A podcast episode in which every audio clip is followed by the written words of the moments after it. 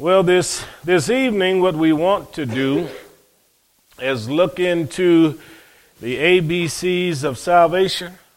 Let's suppose you were having a conversation with someone and, and they were needing to know how to get to know the Lord Jesus Christ and why they need to know the King. There are some scriptures that I think we all should know for witnessing to people.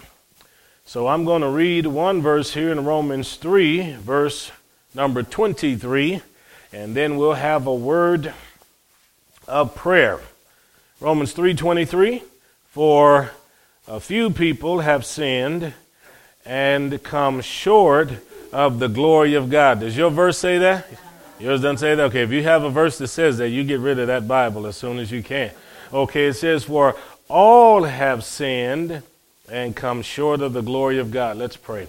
Father, we're grateful to have another opportunity to look into your word and to fellowship. No better way to spend a Tuesday evening than with the saints of God.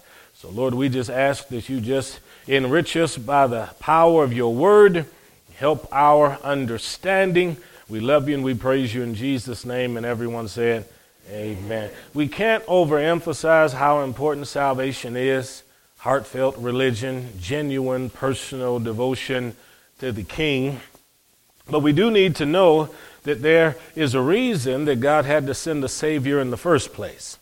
And the reason for the Savior is because of this whole issue that we know of called sin. Sin began in the Garden of Eden with Adam and Eve's transgression, and because of that, fear, death, murder, deception, and all of these other things became something that, that people seem to constantly be entangled in. Well, God had a plan, and His plan was always that sin would be dealt with by means of blood. And that's why, going back to Adam and Eve's expulsion, then you'll find that sacrifices were offered up because God wanted to maintain fellowship with man, and the only way to do that was for man to offer up animal sacrifices. And I think we've told you before the reason God was pleased with animal blood is because animals, their blood is the, the closest kind of blood God could ever get to that had some kind of purity or innocence involved with it. Animals have no conscience like we have. They don't know anything about sin. They don't blush at iniquity or, or anything like that. They operate totally by instinct. So God had mankind offer sacrifices to him. He found those sacrifices to be pleasing. And in the beginning, you had to offer that sacrifice up for yourself. By the time we move from Adam and Eve's generation to Noah's generation, who continued the sacrificial system after he came out of the ark, unto Abraham's system, who continued the same system, even teaching it to his kids, all the way down to Moses. And with Moses, we find that the sacrificial system was instituted so that we had specific laws and regulations, the kinds of animals that God would find acceptable. Couldn't be blind, couldn't be lame, or any kind of defect or deficiency at all. And Moses made it very plain with the priesthood that they had to offer these as symbols of the atonement or the covering of the blood, covering of sin. Now, you'll remember when they came out of Egypt, everybody had to put blood over their doorposts. How'd you like to have been involved with something like that? God would have said, okay, everybody down there in Thayer County, if I don't see blood on the doorposts of your home, everybody in those homes are going to pass away. I'm sure there's been a number of you with paintbrushes out there, and you'd have been smearing it all over the door, making sure that God saw the blood and would have passed over. When they had the tabernacle, then you can see God had the sacrifices not just for a home, but that thing was big enough for a nation now. A priesthood did it over and over again. But let's not forget that when John the Baptist comes along, he says, Behold the Lamb of God that takes away the sin of what? The world. So in the beginning, it was a lamb for a man. Then it became a lamb for a household. Then it keeps getting bigger and bigger. With the priesthood, they were offering sacrifices for the nation every single day. But with what happened with John the Baptist, he said, Here is a lamb going to remove the sin for all of the world. So this is why we say that the, the, the blood of Jesus and the salvation of Christ is sufficient for all, but it's only efficient for those who believe. Anyone can become a Christian, but not everyone is a Christian because Jesus died. There are some preachers that will act as though when Jesus died on the cross, he just universally saved everybody. But that's not the case at all. So, since we're, born in sin and shaped in iniquity, as we grow, then we discover that there is sin. And Paul, he explained to us how that discovery came. He said, I would not have known sin had not the law introduced it to me by telling me I'm not supposed to covet. So as we grew older and we learned about what we're not supposed to do, temptation came, and then that's when the discovery of sin came. People became modest. People had to deal with shame. There comes a point in time when little girls, uh, they just don't want a little brother or a big brother hanging around them in the bathroom anymore. Just no more of those, those, those little bathing situations where brother and sister are together sitting in the bathtub as toddlers. There, there comes a point in time where modesty is born. And once that occurs, then people's eyes are becoming open to different things. So, Paul here, in, in writing to these folks, he says it's important for everybody to know in verse 23 everybody has sinned. There's never been a human that's come into this world that is not guilty of having done something wrong. The, the person that you think has has never had any issues at all in life, never been suspended from school, never gave mom and dad any trouble, never used any bad language, never stayed out late or anything like that, uh, that person still had the issue of sin. So the scripture is plain. This is something that stains everyone. No one can escape it. Impossible.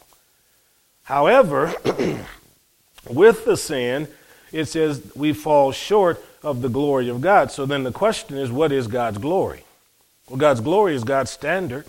When He made Adam and Eve and put them in the garden, after He had made everything, then looked at them, even He, he said of them, you know, they're good. This is how He made it. And, and when they did sin, then what they possessed in relation to God, they lost it. See? This is why in the beginning, when they were in innocence, nakedness didn't bother them. But when the presence of sin came, then suddenly shame made its appearance, and they're hiding in the bushes because they feel a little bit out of place because of how they were. And that's what sin does. So the scripture says, Who shall ascend into the hill of the Lord except the one that has clean hands, a pure heart? The reason sinners typically don't want to go to a church service a prayer meeting or worship service is because of the issue of sin. In their lives, when they come in contact with people that are Christian, they may say, I think those people are self righteous. I think those people think they're better than me. But really, in fact, what the issue is, inwardly they know their sin. And they feel bad being around people who don't conduct themselves in the, in the same way that they do. And whenever you know that you have fallen short, then you typically aren't always enthused to be around people who may have measured up. Now, you know as well as I do, the only reason we measure up is because of the grace of God. It's not because of anything we've done. But it's, it's like, like the kids in school. If, if, you have a, if you have a student who uh, let's say it was like Isla in school many years ago, just, you know, always had, had one of those report cards that said A, A, A, A, A. Then, you know, those, those kind of people you didn't always feel, feel good about because there are, there are many more students in the school that were like me. And, and, and, and we were happy to see a A, even if it was accidentally written on there. We, we, were quite happy to see one. But the, but the one thing I do know is the ones who always got the good grades, sometimes you, you, you didn't always feel as courageous as you could have felt when you had the good grades. If the teacher said, Come up to the, the board here, uh, Daryl, and I want you to work out this algebraic problem. And see, then I just look for any possible excuse, try to get thrown out of the class, anything to keep from having to go up there because if you know you don't know the answer, the last thing you want to do is go up and expose weakness, see. So, this is why people who fall short of the glory of God and realize that they are in sin, they very often feel like they do not measure up. They know they don't measure up. The problem is they don't know how to get out of it. See? Sin is a trap, it's sticky, it's a snare. And once a person gets caught in it, it's just like a wolf or any other kind of animal that gets caught in a trap. They cannot get themselves out. They know they're slowly dying, but they can't do anything about it. And that's the alcoholic. See? That's the person that's on, that's on drugs. That's the person who's, who's self righteous, excuse me, and having all kinds of problems, and they cannot figure out how to repair the damage of their life. Well, if we're thinking about the ABCs of salvation, the first thing we need to know then is that verse 23 says, Everybody has sinned and come short of the glory of God.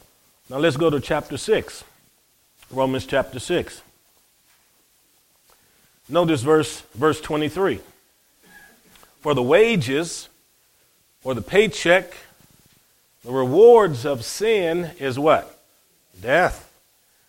But the gift of God is eternal life through Jesus Christ our Lord. Now that's an interesting sentence in verse 23. Because we, we, we live under the principle of reaping and sowing. So we know then that sin is connected with death because the first sin brought into this world death. But even though we know that sin and death are connected, it's amazing the number of people who still enjoy participating in sin, even though they know the, the end result is death. And this isn't just amongst people who don't know God, I'm talking about people that are Christians. People who have a relationship with God, people who have been born again, very often will purposefully engage in what they know to be error or sin. Now, they know from the Word, and they know intuitively, that if I continue to do this, this is going to affect me. I'll die. However, if you find pleasure in what you're doing, you'll find a reason to set aside the whole idea of death in order to continue doing what you're doing. And this is what, what, what many people do. And Paul is is, is trying to show us here. That is not the correct way to look at that. The wages of sin is death, it produces death, it causes death to work inside of a person. And then he says, but the gift of God, which tells us that sin is not the gift of God. We got the word but, that's a conjunction. If we're using a conjunction, that means what we're about to say now is going to be a little bit different than what has already been previously stated. The gift of God is eternal life. So I want eternal life. I want to live forever. Humans are the only species on planet Earth that are able to give birth to something that's eternal. See, the animal, animals can't do it. I, I don't want to offend anybody, but your, your, your parakeet or your hamster may not make it to heaven.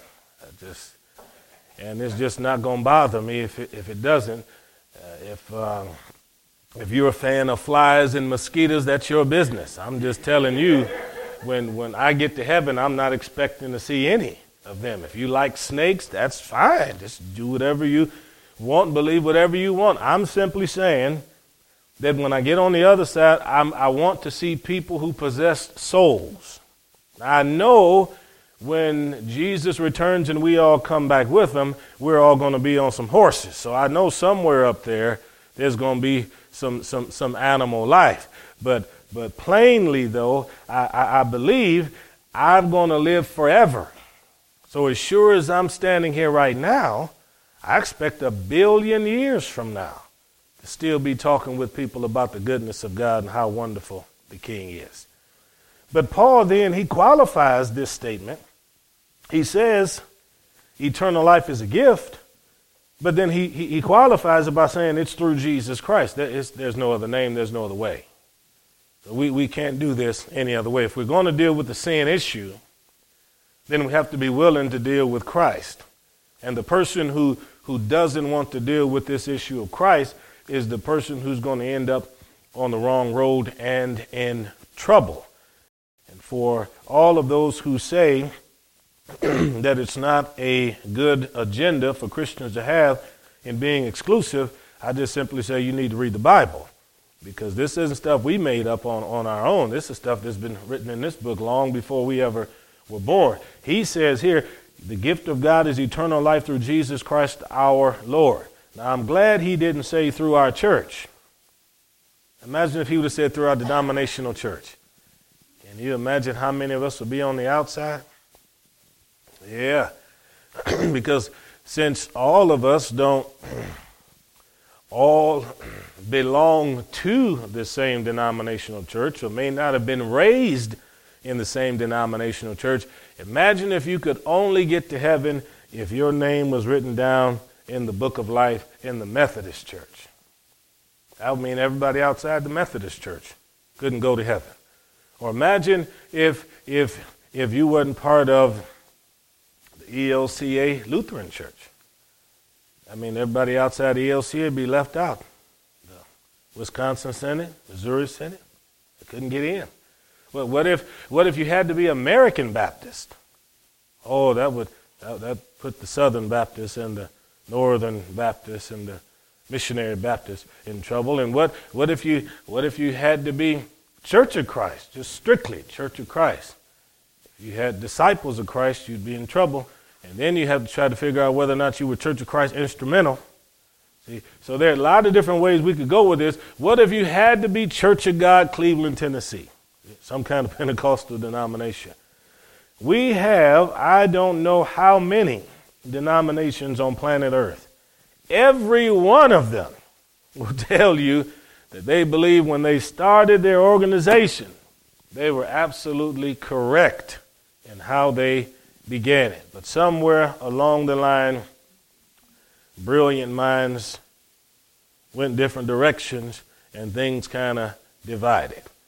But Paul says here, eternal life is a gift of God that comes through Jesus Christ our Lord, and for that we should be pleased. Very pleased. Yeah. Because usually, if, if we get too heavily involved with something, then just like the government, we mess it up.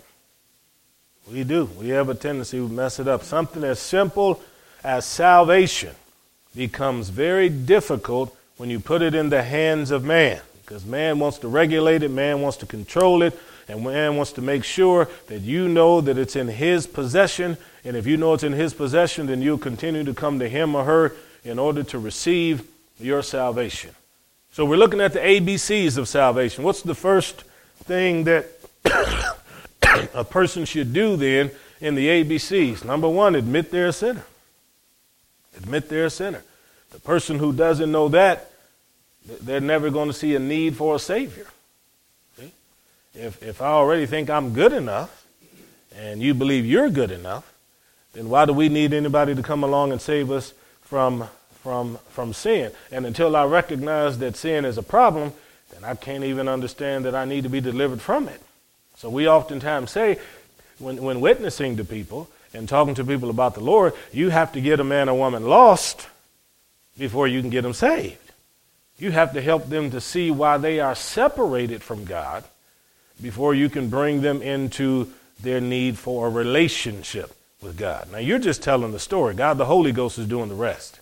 He's bringing the conviction. He's the one touching hearts and shining the light on different things in all of our lives. And as He does that, that's His way of just kind of drawing us in. God has put in our hands the Word. We use the Word as the bait. And then when we get the fish on the line, we believe that the Holy Spirit is the one that's drawing them in. That's how it happens. Let's go to uh, Romans chapter 10 now. So we say we have to admit that we're sinners.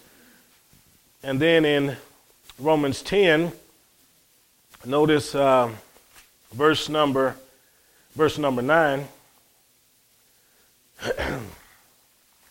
it says here, if you'll confess with your mouth the Lord Jesus, shall believe in your heart that God raised him from the dead, you shall be saved. So the scripture says, out of the abundance of the heart, the mouth what? Speaks. So what's in here precedes what's in here. So here's B. We believe upon the Lord. A person has to admit that they're a sinner. Then they have to believe. Now, now these are things that can happen simultaneously.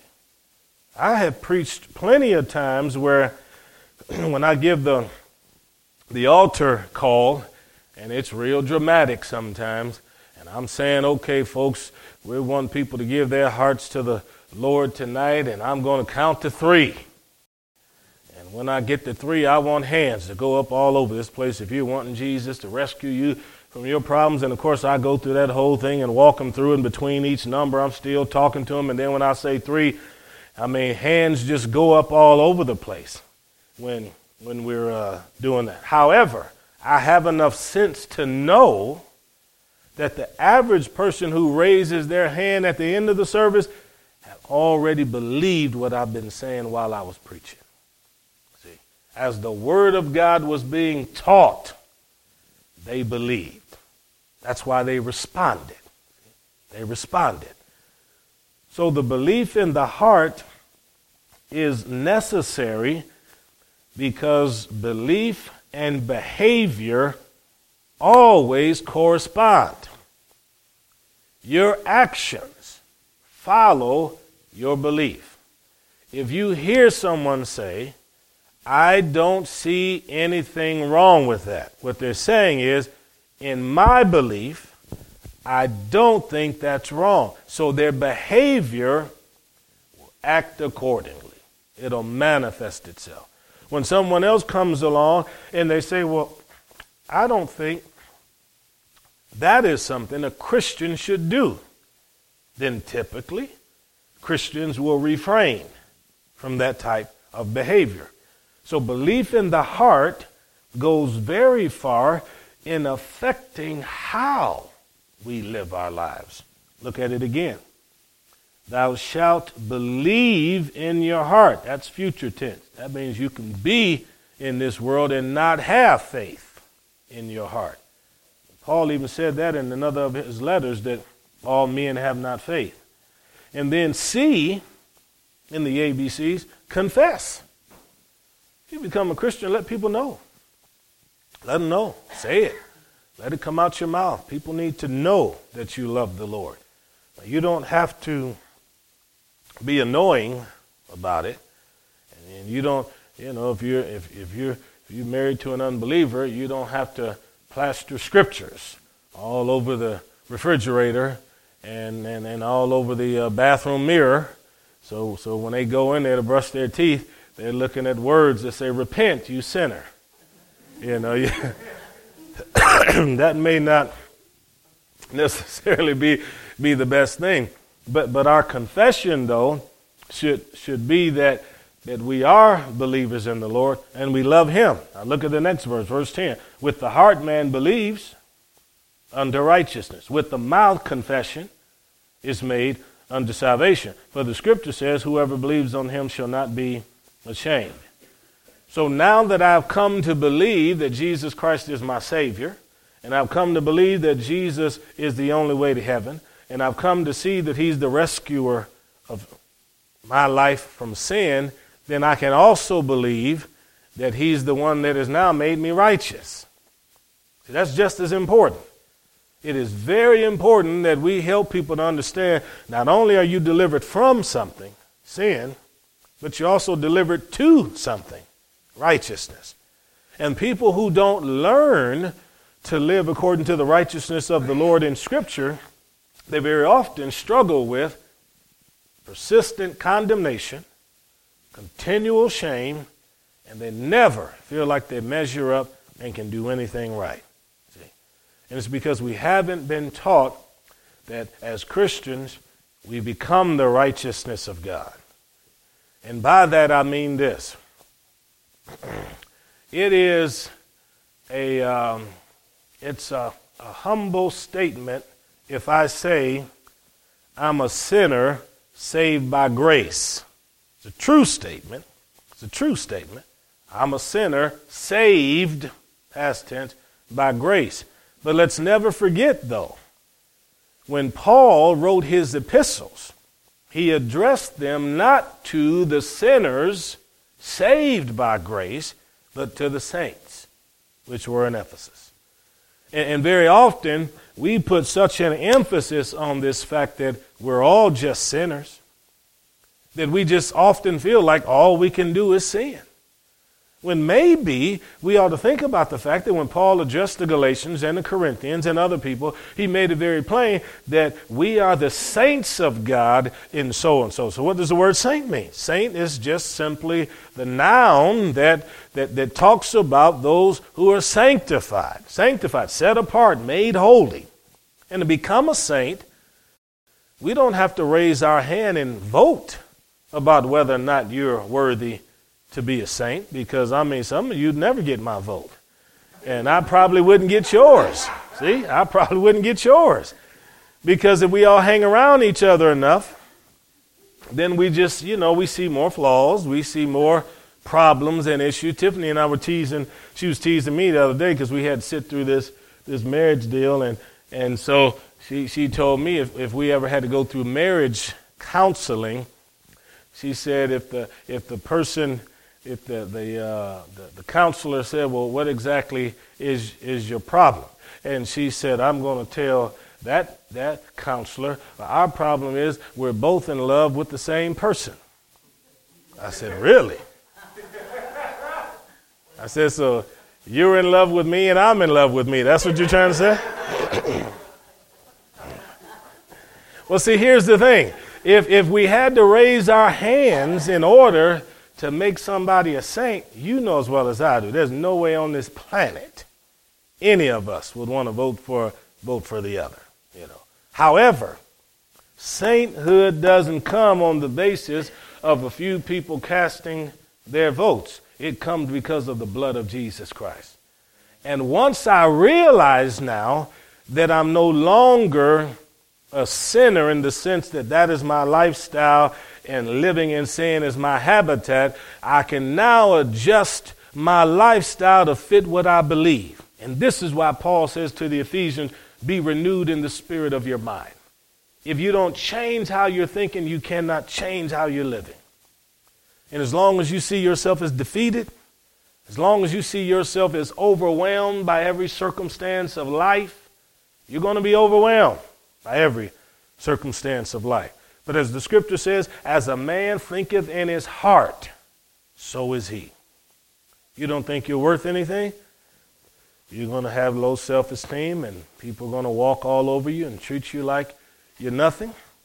But if, if you could really get the revelation the greater is he that's in you than he that's in this world, and that God has caused you to triumph over all things, and that if God is for you, who can be against you? You won't be intimidated by anybody because you'll realize anywhere I go on this ball of wax, it belongs to God. And if God leads me there, God can take care of me there just like He takes care of me here.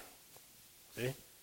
He can bless me on that side just like He blesses me on this side. And if I have that mentality, then this is how God's going to lead me. So these are the kinds of people that I, I want to fellowship with. If I had to go somewhere, I want to join myself with people who are going to lift me up and teach me about what Paul believed the Christian life should look like. I don't want to be sitting in a room somewhere with the curtains drawn, weeping and crying all day long. No. We've got to be strong in the Lord and in the power of his might. So admit, believe, then here comes the confession. So the confession then is Christ is my Savior. I belong to Him. Verse 11 again. Whosoever believes on Him shall not be what? Shame. Now that's, that's not an issue we wrestle with a lot here. However, there are a lot of people around the world that when they become a Christian, it becomes a matter of dignity and shame. Because you become a Christian in some places and you'll be persecuted. Lose your job, may lose your kids. Tiff and I the other, other day we're looking at that movie, Not Without My Daughter. I, I, anytime I have someone who is American or Western and dating someone who is Muslim, and they're considering getting married, possibly moving overseas, I tell them, you watch that movie, Not Without My Daughter, because it's based on a true story. Based on a true story. And, and, and whenever I think about that, I think of the many Christians around the world who are persecuted because of what they believe, and they cannot stand up straight, roll their shoulders back, and pronounce that they're Christian just like we can here in America, because if they do it over there, there's probably somebody going to stick a knife in them. Verse 11 says, If you believe upon the Lord, you won't be ashamed. so we want people to have faith in God and not be embarrassed by the fact that we're Christian.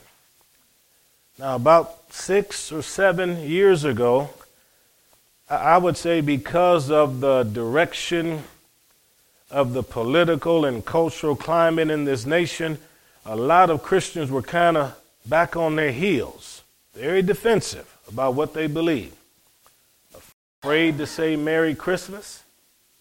See? Uh, afraid to pronounce their faith in a, in a, in a public forum, uh, not wanting to rent places and, and, and hold outdoor meetings and things like that simply because of the kind of blowback they could get from a lot of different, different people.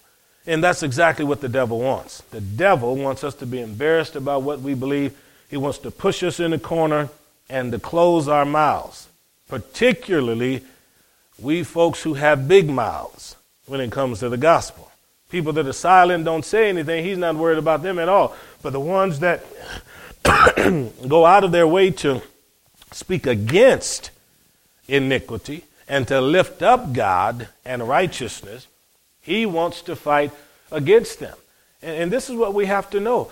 Being a Christian does not mean that you have to be ashamed of what you believe. On your job, if you want to go and on your break time pull a Bible out and read a verse or two and meditate on it, nobody can tell you you can't do that. And, and if, if, if, if, a, if a kid is in school, they can do the same thing I did in junior high. After I finished all of my homework, since I didn't hardly do any anyhow, once I finished all of my classwork, I had a Bible. I put that Bible on top of all those books in that classroom, and then I opened up that book and I started reading and I didn't have a teacher or anybody tried to say anything to me about that. They, they didn't like me passing out tracts in the hallway, but but but I, I knew I wasn't supposed to be doing that, even though I was doing that. I figured until somebody told me I couldn't do it, I wasn't breaking any laws. So as a Christian, do not be ashamed of what God has done for you. Do not be ashamed of what He has called you to be and to do. People won't ever know that you love the Lord unless you, you let them know. So, as a, as a believer, uh, think about the, the t shirts you can always wear to have the messages on them. See? See? The, the caps that we can, we can wear. Now, I know there are places in, in uh, California and New York, if you wear a t shirt that has Jesus' name or something on it, sometime they'll, they'll ask you to either go to your locker and change your shirt. Sometimes they'll ask you to leave the premises. But at some point, you know, believers are going to have to push back. Yeah, yeah, they they they like to bring lawsuits against believers and stuff, but at some point, Christians are going to have to have to stand their ground. The devil will take everything that we give him. You understand that? If he can push you back six inches, he'll try to push you back nine. But at some point, we've got to be strong enough to say we're not, we're not going to let that happen. Just, just a couple of more things I want to bring out here. So in, in, in verse number 12, then, there's no difference between the Jew and the Greek, for the same Lord over all is rich unto all that called him. Whosoever shall call upon the name of the Lord shall be saved. I've already told you we're saved from our sin. That's part of this whole redemptive thing. Now let's go to Isaiah 53. Isaiah 53. Old Testament book. I can't tell you how wonderful it is to hear the sound of Bible pages turning. I go so many places, them Bible pages don't turn at all. Isaiah 53. Be careful with them pages. I know they're stuck together. Just, just gently pull them apart. Isaiah 53, notice this entire chapter is about our Savior. Verse 1 Who has believed our report, to whom is the arm of the Lord revealed? Verse 2 He'll grow up before him as a tender plant, uh, as a root out of a dry ground. He has no form nor comeliness, and when we shall see him, there's no beauty that we should desire him. So the, the physical appearance of Jesus may not have been something that anybody would have been envious of. And the root out of a dry ground, God took a man from the lineage that he had. You read in Matthew chapter 1, and you can see that God did something great by raising up Jesus out of the heritage that he came out of. He had some good people in that heritage, but he had some bad folks in that heritage too. His family is just like yours and mine. There's some white sheep, there's some black sheep, there's some sheep, there's some goats, some good people, there's some bad people. So he had David in his lineage, Abraham in his lineage, but Rahab was there also. So there were there was some trouble. So verse 3, we know that Jesus was despised and rejected of men because his own people, his own brethren rejected him. He's a man of sorrows, acquainted with grief. Of course he was. And scripture says that in much wisdom is grief. So, with everything that he knew, he grieved over what he saw. That's why he wept over Jerusalem. He saw the iniquity of man, he knew what they could have. He walked into the temple, and it broke his heart when he saw the way the Sadducees acted and the way the Pharisees conducted themselves. And so we hid as a, were our faces from him. Why? Because we were ashamed. See? There were some people who were ashamed of Jesus. They, they, they hid their faces. He was despised. Yep we esteemed him not. So we did not even value him in the manner that he should have been valued as the Son of God. So, verse 4 Surely he's borne our griefs. And of course, in Hebrew, the, the same word we ha- have here that's translated griefs is the same word for infirmities. Exact same word, infirmities. And carried our sorrows and the word is sicknesses in the Hebrew. Yet we did esteem him stricken, smitten of God, and afflicted. Now, then the next question you have is then why didn't they just say infirmities and sicknesses? Well, several reasons. Number one, because the Hebrew word is generic enough to include all of those. And you know as well as I do, a grief is something that takes away your joy. I don't think I've ever met anybody who was infirmed and happy about it. Have you? I don't think I have. And, and when someone has a, a sickness, I don't think I've ever met anybody who was joyful about it. So it's a form of sorrows. And even Jesus in Matthew 24 predicted in the last days there would be sorrows, an increase of sorrows and sadness. Now, the reason I'm taking the time to emphasize these here is because in verse 5, it says he was wounded for our sins, transgression. He was bruised for our sins, our iniquities. The chastisement of our peace was upon him, and with his stripes we are healed. We're healed because of how he would be beaten. Now, Isaiah prophesied this 800 years before Jesus was ever born. But let's go now to 1 Peter chapter 2. We're still talking about our salvation. And, and I just want you to see uh, some of the various things included in that. In 1 Peter chapter 2, you will notice in verse 21, that's back there by the book of Revelation. 1 Peter 2, verse 21. For even hereunto were all of you called, because Christ also suffered for us, leaving us an example that ye should follow his steps. Now, I think Jesus is a worthy example to follow, don't you? Yeah. So it's a good model for us to examine for the rest of our days. So then it tells us what, what the example is. In verse 22, he did no sin. Well, I mean, that's, that's where we want to be. That's the goal. See, to, to, to, to not do that. Neither was guile found in his mouth. What's that? Deceit? Deception? He was not the kind of person that would say one thing to your face, then something else behind your back. Or he wasn't the kind of person that would lie at all. There's no guile about him. When someone beguiles, that person is deceiving. See? So when guile is involved with a person's conversation and their life, then you're talking about somebody who is not what they present themselves to be. We're talking about a pretender. Act one way in front of people, they're totally different behind closed doors.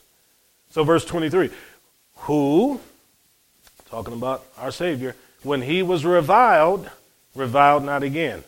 So, when people teased him and mocked him, he didn't respond that way toward them. Now, folks, this is why he's the example for us, because you know as well as I do, we're very emotional creatures, and when people do stuff that make us angry, the first thing our flesh does, it wants to rise up, and we want to go in attack mode. But Jesus wasn't that way. People said some very, very nasty things to him, and I'm sure he heard the kind of words and language that just should not be repeated by anybody. And he did not did not return language to the offender in the same measure. He didn't. And so it says, when he suffered, he threatened not. He, went when people cheated him or wronged him, he didn't turn around and say, you know what? I'll kill every one of you if you give me an opportunity. He didn't say that. No. No, he even let, let, let it be known one time that he's got legions of angels that he could call, but he didn't threaten them and say, I'm going to call them. And, and, and, and that is what all of us probably have done once or twice in our life. We, we, we make threats. I know I made a whole lot of them to my older friends who are about my, my, my brother's age. When they tease me and bother me, I'd make it very plain. My brother will come and kick you from one side of the street to the other. See, I threaten them. I'd go home and tell Anthony right now, and you won't be smiling in 20 minutes and and I, would say all that kind of stuff. But you know that wasn't godly, and that's not something that we ought to do as a as a Christian. So we don't have to to to threaten people when they are causing us to suffer or imposing some kind of suffering on us. But here's what we do: we commit ourselves to Him that judges righteously. Yeah. Now, how hard is that? when you know you're being unfairly treated and you know that something is coming towards you that you don't particularly like, to just really say, God, I commit myself to you, and Lord, I'll let you handle the offender and my enemy. It's not easy, you know. But this is what this is what Jesus did. This is the model he left for us. We're still talking about salvation. See? Get saved and this is what we're saved to. This is the life we're saved to. Very often we spend a lot of time on what we're saved from, but this is what we're saved to. We're saved in order that people can afflict us and we don't even respond. That's why the devil does what he does, because he knows he picks on Christians here in America and around the world, and he knows the Christians aren't going to go up and blow up, blow up somebody's house. Yeah. yeah. People on the news whenever they're choosing somebody to make a bad movie about, they want to do it about Christ or about some Christians and change the story. They don't do it. They don't do it with uh, Muhammad and them. No, they, they don't do that at all. But when it comes to us, they do that. They don't bother Hinduism. Folks overseas, I mean, they, they can be brutal sometimes. But Christians have the whole turn your other cheek. See, that whole ethic that Christians live by. And, and the devil exploits that. So, verse 24 of Jesus, who his own self bare our sins in his own body on the tree. He didn't bear his, he bore ours. That we, being dead to sins, should live unto righteousness. And then Peter reaches back and pulls this verse out of Isaiah 53. By whose stripes ye were what? Healed. So then my, my expectation then is that now that I'm a Christian and I have lived a sinful life, it doesn't matter how many times my heart has been broken in the past. Now that I'm a Christian, I can expect that Jesus is a healer of broken hearts. And that's what I should expect. See? And, and even if even if I live the kind of life that somehow affected my brain and my thinking, now that I'm a Christian and I'm walking with God, I, I can believe and should believe that God can put all of that in reverse and He can heal me and help me. See? These, these are things people need to know. Because salvation is a, is a complete package, folks. God made us spirit, soul, and body. He is concerned about spirit, soul, and body. If I have to make a choice, Jesus said it's better to go to heaven maimed, see, than to go to hell whole. So if I had to lose something, I still want to make it to heaven. But now that I know that I'm here in the kingdom and I have an opportunity to believe, I want to be able to trust that the same process of salvation that can deliver me of sins as I commit myself to Him, this body still belongs to Him because it's His temple. And the same way people in church are responsible for looking after a building in which they worship, don't you think God cares about the building in which He lives, which is your body? And He tries to give us tries to give us wisdom, and, and it's important for us to to know that um, this body belongs to the Lord, and Jesus he, he, was oh, goodness, he was wise enough to tell one in, in one story when they brought a, a man to him that was stretched out on some kind of a, a bed. And and Jesus, he, he asked this question. He said, what's, what's easier for me to say? Your sins are forgiven? Or get up and walk? Now, of course, to me, it seems like the easier thing would just be to say you're forgiven of your sins. As far as the Lord was concerned, for him, there's no difficulty in either of them. See? So whether he's healing somebody saying be well, or whether he's telling somebody you're now forgiven, the Lord has no problem at all with the body or with the soul. So according to Isaiah 53, 1 Peter chapter 2, and everything we read in Romans chapter 10, when I'm saved from sin, I come into the kingdom of God. I'm now saved unto righteousness. At this point, I need to learn how to change my thinking in order to transform my living. I don't want to spend all my life just acting like a sinner. I want to live as an overcomer who is a saint. Rather than always hearing about what I've done in the past that was terrible, someone please teach me now how I can overcome these things and live as a victorious warrior. Yeah, that's the key. And if we do that, I think salvation becomes a lot more uh, fun for, for some people. But, but if, if, if all we're going to do is every Sunday morning, we're going to read Jonathan Edwards' sermon, Sinners in the Hands of an Angry God, and we're going to tell you what a dirty little worm you are and, and how you, you, you deserve to be, you know, shaken over hell on a dirty, rotten stick. And, and if, if that's all you're going to hear, then I mean, you, you, you probably going to have an awesome fear of God and a, and a great revelation uh, of God's holiness, but you're probably not going to like being a Christian very much. You know, if that's all you hear. Every now and then, I do come in and sprinkle a little hellfire and brimstone on some of you folks. Some of you need it a little bit more than others. But the bottom line is, it's in the Bible and it needs to be preached. See? And what's in that word needs to be preached. And as, as, as a Christian, all of it will help us in our Christian growth. But by and large, Christians need to be taught how to be like Christ. Yeah, to be like Christ, live like Him, and to overcome.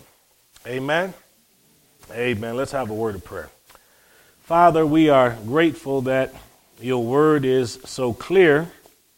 And when we look into the scriptures and think about these ABCs of salvation, we're happy that you care enough about us to give us details. So, Father, we pray that you'd help each one of us to be a witness for you in our community. When we come into contact with people that do not know you, we want to be able to witness. And at the same time, Father, help us to pray for the sick and help the sick know that part of the package is that you are able to make us whole, and that's your desire. We love you and we praise you in Jesus' name. amen, amen, amen. Praise God, praise God.